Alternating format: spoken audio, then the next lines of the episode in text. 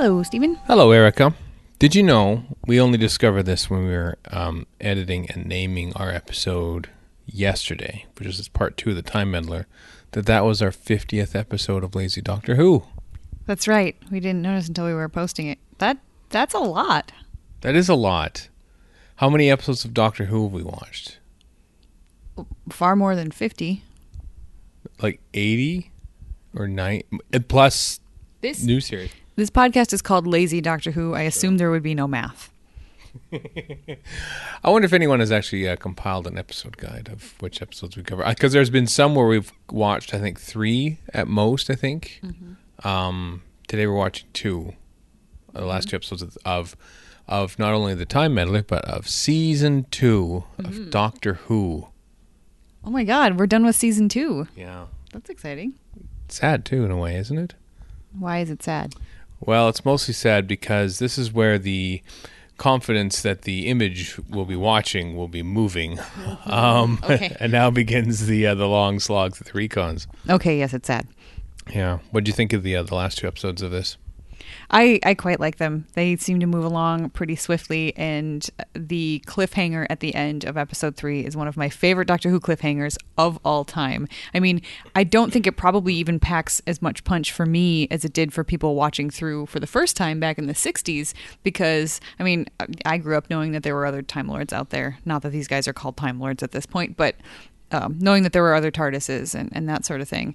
Whereas just the the excitement of discovering, you know, the Doctor has been such a cipher. He's a great big question mark, and here's somebody else who has the same sort of stuff that he has, only better because hey, it's a Mark IV, mm-hmm. and just walking in and realizing it's another TARDIS. What an amazing, amazing moment. I can't imagine having to wait that whole week after that cliffhanger um, for the kids to be like, who is he? Who is he? And they still don't give you a ton of information about where they're from or anything. You just get a little bit of uh, a measuring contest coming up with the, uh, you know, the Mark IV versus Doctor's, Doctor's uh, version, which he won't even say what it is. So Mark three, I think, is probably what I don't know. Would they have settled on Mark three, or would it have been?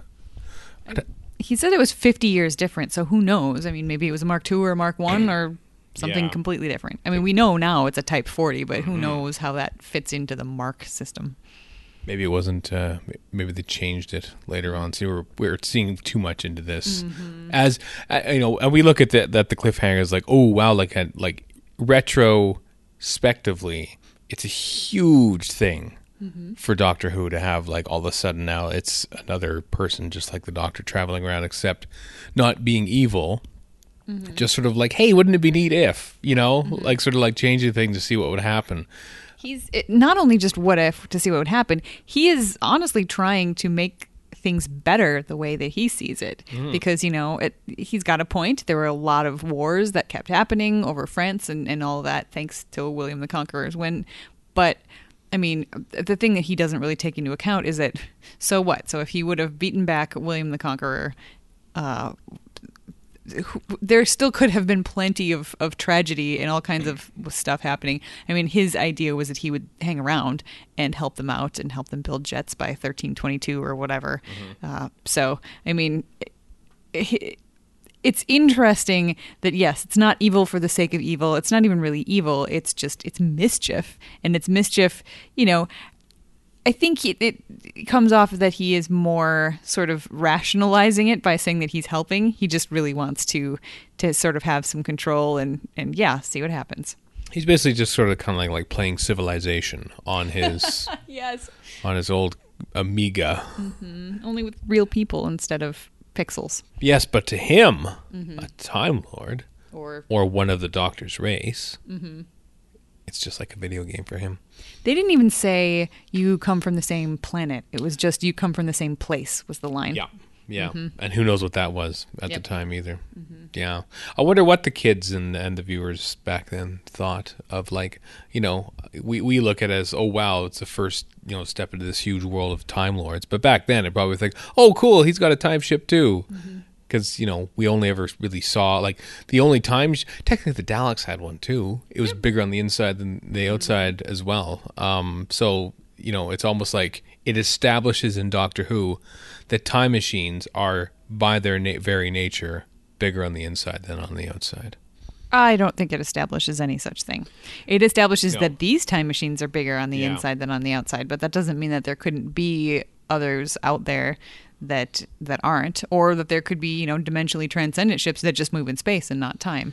There's That's- nothing limited. No, but it's sort of kind of um, it's a limited uh, selection of time machines. You understand? So you, you know you could draw, you could start drawing a pattern, perhaps in this universe that Doctor Who is in. That's what time ships are. Who knows? Yeah, maybe. Yeah, I like that. Um, this is the first of the pseudo historical, is what received fan wisdom has called these sort of ones, where it's not just a pure historical, where the Doctor and his companions are the only um, science fiction elements in the middle of pure historical events. Um, but oh, thunder! I know thunderstorm going on. It's cool. Um, but I like that this story has the time meddler, the monk, in it, and he's meddling in time, as the story would suggest. But it also adheres to the original remit of historical stories by being educational. You know, we learned about what happened with um, the invasion of Normandy and the Battle of Hastings in 1066 and everything that led up to it. So it taught us and it entertained us. It edutained us. Yeah, it totally did. And I, it, it's very interesting looking back at this episode now. Um, you know, we, we were looking at the uh, the Aztecs with the doctor saying you can't change history, not one line, and we get another sort of scene. Only this time it's, it's Vicky, and it, you know, Vicky has probably picked up a lot of this from the doctor, but it looks like you know. To a great extent, she's just sort of puzzling through things and explaining to Steven again, which is really, really cool. Uh, that you know, well, none those those textbooks. Whoa, that was lightning and thunder. cool. I saw the light. I don't know if the microphone picked it up, but trust us, you guys, it was pretty awesome. Um, but yeah, so like the textbooks haven't been written yet, so they'll just you know write the version that's she says the new version, but really the, the version that happens that's always happened in in time if if the monk succeeds, and you know she said also the interesting thing that she said was I suppose our memories will change too, which that's that's not that's just a companion guessing at what's going to happen. So there's nothing specifically canonical about that as a rule. But I I like the idea that that's that's the conclusion that she drew. It is neat. They've rarely actually sat down and sort of discussed the meaning of time travel and things that can be changed like that. It's um interesting little direction for the show and one we never really see again for the rest of the history of the show. Yeah. But it's fun. Yeah, it was neat, and I it was a nice moment between between her and and Steven. and and I do like how throughout the course of this whole story, he really not only has come to accept that yes, it's a time machine, but accept that Vicky knows more about what's going on than he does. There, there's at one point where they um, have discovered that the TARDIS is gone and are heading back towards the monastery, I think, or maybe it was when they're heading to the TARDIS, but. Um, but Steven says, "Okay, you lead the way. Like he just, you know, you go first because you mm-hmm. obviously know what you're doing and what's going on."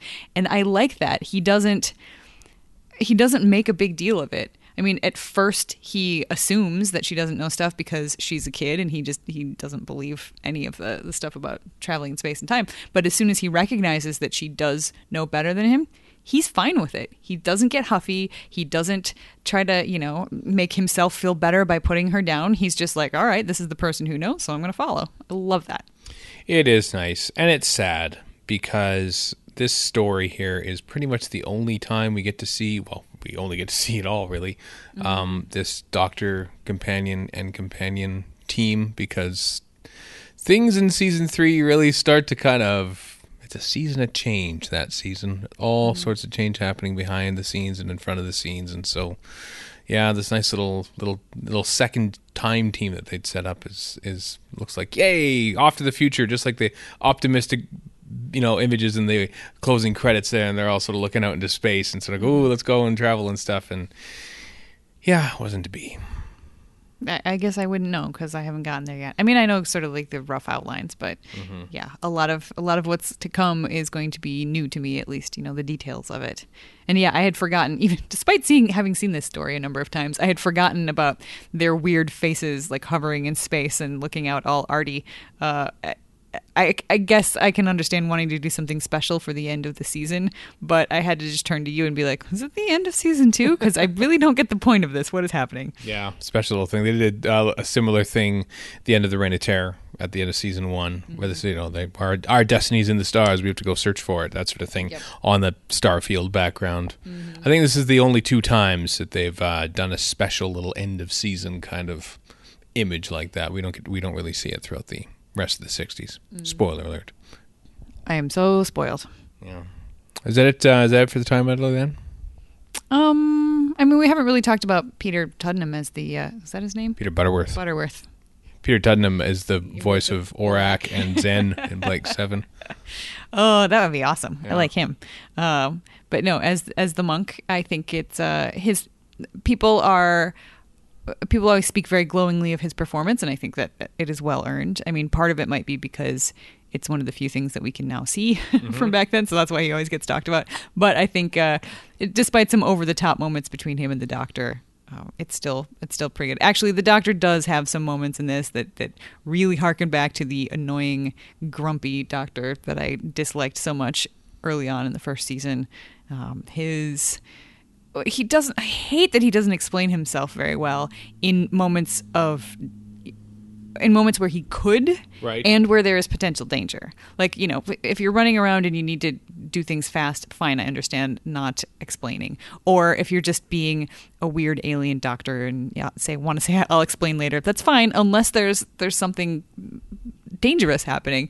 So like when he's trying to pull the uh, whatever dimensional stabilizer thing from the monk's TARDIS, he doesn't really make it clear that what he's doing is is any more dangerous than anything else he does because his grumpy level is just always so high. Right. And then and then he's making uh, anyway. So that that scene was annoying. There's one other one I can't remember off the top of my head that just kind of bugged me. He was just, you know, it's it was a delicate operation, as he said, and the children were bothering him, so he wanted that out of his hair, and so he's sort of casting them out. Plus, if he if he would have explained anything, um, then we would have been lost the the reveal of the monk's TARDIS being being shrunk in size. Oh, I remember what bothered me. Oh, but first of all, uh, well, I mean, he should have just said, "I am about to do something that's very delicate and dangerous. Right. Don't get too close." Instead, he waits until Vicky almost puts her nose in it and then tells her to back up. No, she he actually said, you know, so don't get don't stick your nose in there. Vicky promptly sticks her nose in there, okay. literally her nose. Yeah, Okay, so you might have missed that. all right. I guess I didn't uh, didn't quite see how that played out. No, but the thing that bothered me the most was when he writes the letter to the monk, you know, in full view of of of them, and then uh, and then won't let them see what he says. Like they never actually find out what he did to the monk's TARDIS. I just think that that's incredibly rude and childish. And boo, Doctor. Well, because in 1960s TV, subtlety was, you know, a, a skill not yet conquered. uh, and so if they would have seen it, then the obvious, you know, TV thing to do would be to react to it or say what they had just seen or something. And so if they don't see it, then they don't have anything to say about it. Um, I understand wanting the. I mean, the reveal of the monk seeing it and, Yeah. and us seeing it at that time for the first time is great. So I wouldn't want to, you know, wouldn't want that. But you know, actually, if we would have gotten the classic Doctor line, "I'll explain later," or "Here, I'll tell you on the way," then that would have been fine with me. Like I didn't need them to tell. I didn't need him to tell them Right. right, in front of us. But the fact that he's just like, "Oh, I don't, you know, don't be no- nosing into people's personal correspondence." Whatever, Doctor. I'm sorry, personal correspondence. Understand that this I'll explain later thing mm-hmm. had yet to come around. I know, I know, but obviously the doctor being a jerk thing mm-hmm. was there already. Yes, because that was in the character outline. He was just mm-hmm. sort of short and bad tempered, and that I mean, that that was that was his character. I know, just not for me. I understand. Hope you're liking this though so far. I'm enjoying watching it overall. The doctor tends to be my least favorite character, but yeah, oh yeah, still is. I mean, there are, he has moments where I enjoy, especially with Vicky. I like I like a lot of his interaction with Vicky, but. uh yeah, this this is not a story where I love him. So I mean, his interactions with the monk too, like just very, very goofy. Lots of close-ups on him sticking out his lower lip like a like a pouty child. Right. It's just eh, It- it's too much for me. The doctor's harsh character is thrown into sharp relief against the monk's Mm-hmm. comedic, sort of goofy you know, baffling. What's the word I'm looking for? I don't know. He's just sort of laid back. Laid back, laid back, uh, roguish charm. I don't know what he is, but you know, Peter Butterworth being a, one of the Carry On members, he was on a few few of those films, so he's got that sort of comedic thing. So naturally, the Doctor is sort of playing straight against that because you know he's not doing the comedy in this. He's he has to like appear even more deadly straight because the main adversary of this whole piece is just a bumbling little fool who just likes to you know stick the stick a stick in the red ants and the black ants. So. I wouldn't say he's a fool or No, even actually was- bumbling. His master plan is pretty well carried out, as you mentioned true. while we were watching it. He's got spreadsheets, even. You know, he's got a checklist. Yep, he's got Excel. Bumbling fool is uh, was bad. I shouldn't have used that word, but you know that kind of carefree, very Troughton-esque. I find actually, it's funny that um, as we get ahead there, uh, when when Patrick Troughton takes over, it's actually Dennis Spooner who helps craft the character of the Second Doctor, even though he wasn't um, working on the show officially anymore. It was him who sort of like you know gave it a bit of a brush and sort of to see what this new character like. You look at how the monk looks visually and how he kind of behaves. It's not entirely unlike Patrick Troughton, is he? No, and I, I thought that actually myself. I, I noticed that. So, yeah, that is interesting. Ah, Dennis Spooner. Your interest, uh, your influence is everywhere. Yeah, there's a lot to answer for this Dennis Spooner. Mm-hmm. Is that it then? Okay. Um, next episode, we rarely get to tease next Yeah. episodes, but we're gonna watch uh, a next episode. It won't be Galaxy Four, the first story of season one. Uh, Season three. season three, sorry. We're going to series one because Verity has homework to do. And when Verity has homework to do, we have podcasting to do. So we're going to watch series one, mm-hmm. episode seven, The Long Game. Mm-hmm. That's that is on the schedule for as soon as we're done recording this. So expect another episode fairly soonish. Hooray! it's a mini marathon of lazy Doctor Who. Mm-hmm. Yeah. Ooh. What's the What's the website? Do you remember offhand? The computer's all the way over there, and I don't feel like touching it for the uh, theincomparable.com slash members. Is that what it is? I think so. I think it's the theincomparable.com slash members, plural. I believe it's members with an S. Yep. We had a prepared script last episode. We could barely compel ourselves to look at the computer in front of us to check it this episode. You know why? Because we're lazy. We're lazy. Okay, bye. Bye. thank you